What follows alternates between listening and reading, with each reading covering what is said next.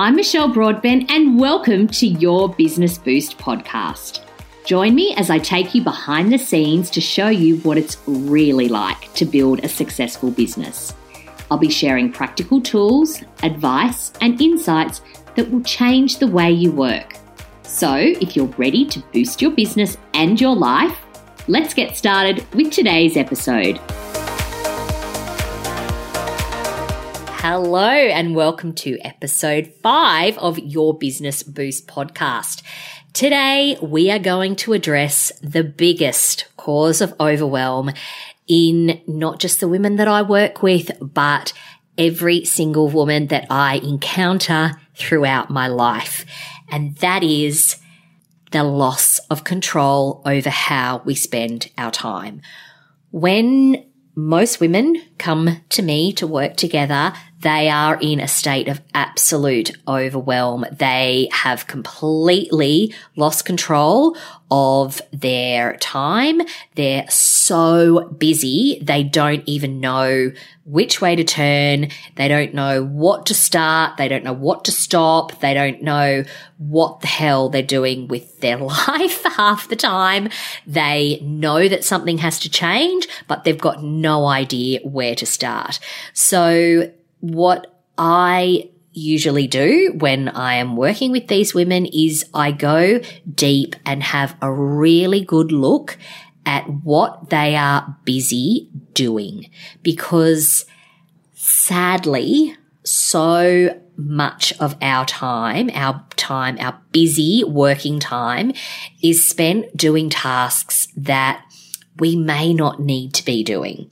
I heard something really fantastic from Gretchen Rubin, who has the Happier podcast. She is one of my just spirit animals when it comes to productivity and self improvement. And she was talking about the culture of busy and she was kind of saying, well, you know, what are you busy doing? Are you busy rearranging deck chairs on the Titanic?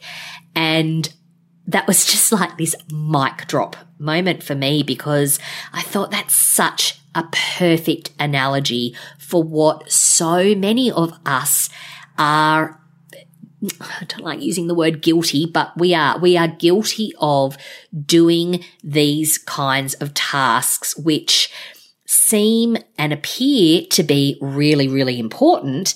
But when you think about the future and what is up ahead and the kind of long term goals of our business and life, those tasks are actually pretty pointless.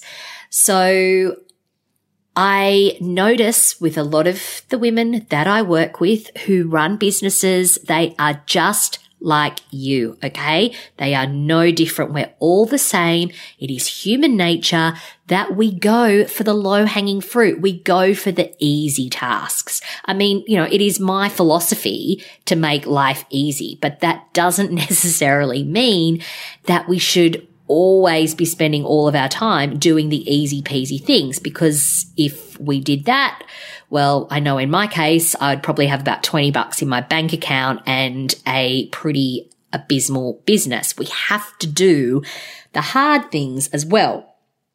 And that's the sort of stuff that is going to move the needle on our business and help us move towards achieving our goals. But knowledge is power, right? Because so many of us either underestimate or overestimate how we spend our time. If you asked someone, um, like I'll take, for example, this podcast, okay? So what you're hearing is sort of, you know, 20 minutes of content. What you don't see behind the scenes and I will caveat is what you couldn't possibly know until you are actually doing it. Because even for someone like myself who has done this for other people, the amount of work that goes into podcasting behind the scenes it is, it's literally hours. There's preparation, there's promotion, there's planning, there's engaging guests, there's creating social media graphics. There is dozens and dozens of tasks involved in just one job. So when, you know, someone could have create a podcast as a business goal, but then, and, you know, they sort of think, oh, well, you know, that'll be a couple of hours a month for me. Um, but then reality hits and they end up spending so many hours on this one task, right? Which essentially, especially when you're first starting out, it's not bringing any money in the door for your business, right? So what I do with my clients to really identify truthfully how they are spending their time. The best way to do this, and this is something that you can do this week so that you can try and get an idea of exactly where all your time goes. And that is to do a time tracking exercise. Now, you may have heard of this concept before. You may have even done it yourself, but I truly believe that this is the only way that you can get an accurate representation of where all the hours in the day go. Because if I was to ask you to just write it down retrospectively, you'll estimate and you'll either, yeah, like I said earlier, overestimate or underestimate how long you are um, spending on a particular task. So you think about if you're, you know, if you're on a health and fitness regime, um, one thing that you will do is you'll keep a food diary, right? So this is kind of like a time task diary. Now there are loads of ways that you can do this and there's no right or wrong. Okay. The, the right tool for tracking your time is the one that you're going to use. So there are apps that you could use. Um, so there's uh, some uh, apps like Harvest, which is a Google um, plugin. Um, there's Toggl, Clockify, Rescue Time. Um, if you if you do a search, you will find dozens and um, have a look. A lot of them do pretty much the same thing.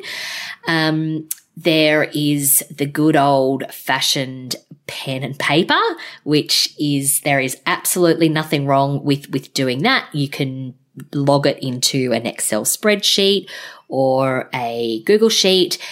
The idea is is that you are starting the clock and stopping the clock and keeping a log of how long it takes you to do each task throughout your day.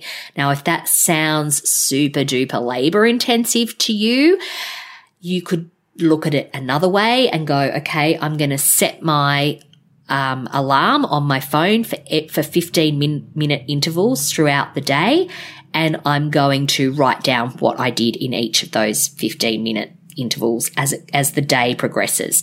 Like I said, whatever format works best for you, but as long as you keep an accurate log, okay? Now, just like tracking what food you eat, you can cheat this, right? You can leave things off. Um, but ultimately, the data isn't going to lie. So if you choose not to add in the 20 minutes that you spent sitting on the lounge scrolling through Instagram and I'm using that as an example and putting my hand up here as guilty as charged because that is something that I can find myself doing when I've got 10 other tasks that I'm supposed to be doing. Like we all do stuff like this, but there is power in the knowing, in really seeing it there in black and white and, um, then you can do something about it, right? Because like I said, knowledge is power.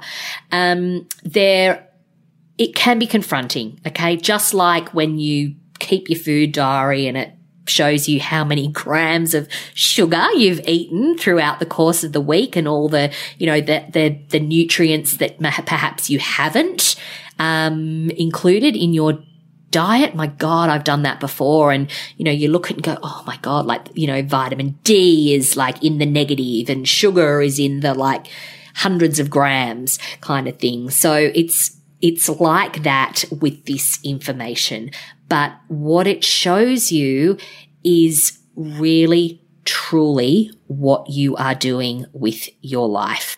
And then once you have that information, then you can go about making the changes. But until you really know what you're doing, it's really hard to make the right adjustments. For example, you might notice as a result of doing this exercise that you are spending eight hours creating social media graphics for your business um, in Canva, for example. Um, now, you might absolutely love doing that job. And I don't blame you. You know, Canva is fun. You can go down a massive rabbit hole there. But as a business owner, think of what you could be doing in those eight hours if you were doing revenue generating activity. Because yes, social media is important for your business and it ultimately, you know, it, you know, long, longer term, it does lead to revenue into your business, but that actual activity of creating the Canva graphics, you doing that, that is not revenue generating activity. So I am not saying this all to freak you out. Okay. What I want you to do is really consider how you're spending your time. So, and, and the reason that I want you to do that is because then next week in the next episode, I'm going to share some strategies with you about how you can go about freeing up some of your time and um, maybe getting some of those deck chair rearranging activities offloaded from your plate. But until you know that you're actually doing it, it's really hard to know where to start. So, action for this week find a time tracking app or system that works for you. So, whether it's using some tech, whether it's a good old fashioned piece of paper and a pen, whether it's, you know, an Excel spreadsheet or a Google sheet, whatever works for you. The best the ideal amount of time to do this is over a full week, okay? Because it gives you a really good indication of what you're doing. Because I'm sure there's certain days of the week where you're you know maybe more inclined to um, be doing those deck chair rearranging activities. And that's important to know too like to know when your kind of peaks and troughs are as well through your working week. So if you can do this for the for the duration of the week that amount of data over a week is a lot. So I would also suggest that um, if you're not already used to working this way and tracking your time, then perhaps at the end of each day, taking like a final kind of 10 or 15 minutes to add up and and and you know sort of summarize how you are spending each day so that at the end of the five days you're not completely overwhelmed with information um, but yes take the time, do the tracking, do the forensics, look at what you're doing.